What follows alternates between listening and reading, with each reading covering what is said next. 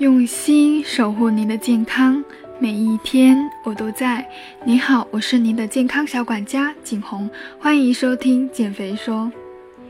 在做营养咨询的过程中呢，特别是对于来减重的客户，我都会是比较关心他们的一个家族肥胖史的一个情况。为什么我要这么做呢？那么今天的一个内容就会是答案。减肥相信是全年四季的一个主题了。今天呢，微博热搜了张天爱在《爱呀好身材》的节目中边卸妆边深蹲的一个自律，真的非常令人佩服，刺激了我今天也多做了两组的深蹲。但是减肥不是说管住嘴、迈开腿就可以的。肥胖的原理是什么呢？如果一个人不断的从食物和饮料中摄入卡路里，并且超过了身体的一个代谢和功能所需的热量呢，那就会导致体内能量的失衡，形成了一个肥胖。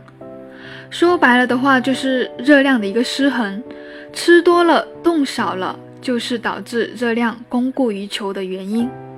但是我们发现，有的人吃得胖，有的人吃不胖，还有的人不吃都长胖。所以今天的内容就重点聊一聊肥胖的你有哪些是自己没有办法控制的因素，那我们该怎么办呢？没有办法控制因素，那就是肥胖的基因。据科学研究发现，有超过四百种的一个不同的基因呢，与超重或者肥胖的原因有关系。但是只有少数的一个基因呢，似乎是主要的因素。像我们平时常说的，我饿了我要吃，我渴了我想喝饮料，我馋了我想要吃雪糕、汉堡等等，这些呢都是我们大脑发出的一个信号。大脑通过响应来自脂肪组织啊、胰腺啊和消化道的一个信号，来调节食物的摄入，让我们对于这些高热量的食物有了渴望，想要去满足自己。当我们还有理智的时候呢，控制自己，努力的说服自己不吃，大脑就会开始与你抵抗，并对身体给出指示：要么吃少点，减少热量消耗；要么吃多点，多运动。没事的，吃了不会胖的，我就吃一点点而已。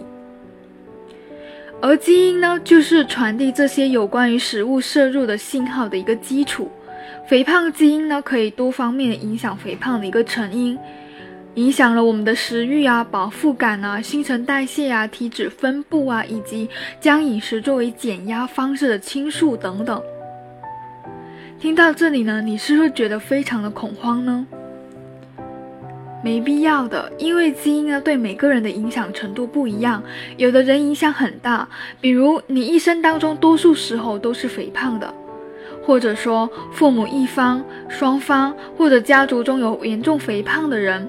那么肥胖的几率可能是高达百分之八十的，但有的人影响就很小。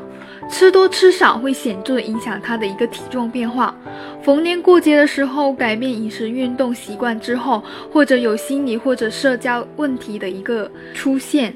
那么减下去的一个体重就会又长回来。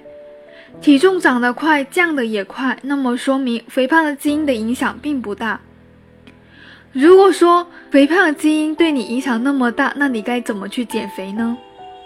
首先，从运动的种类上，建议优选跑步，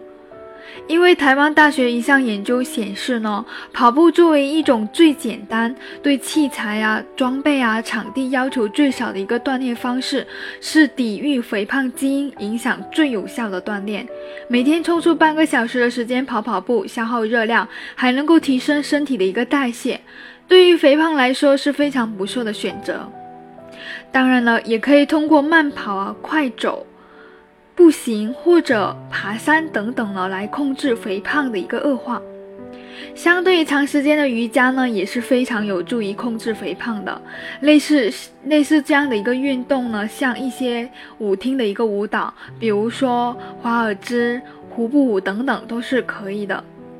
而游泳和骑自行车在减少遗传方面的一个肥胖呢，是不太有效的。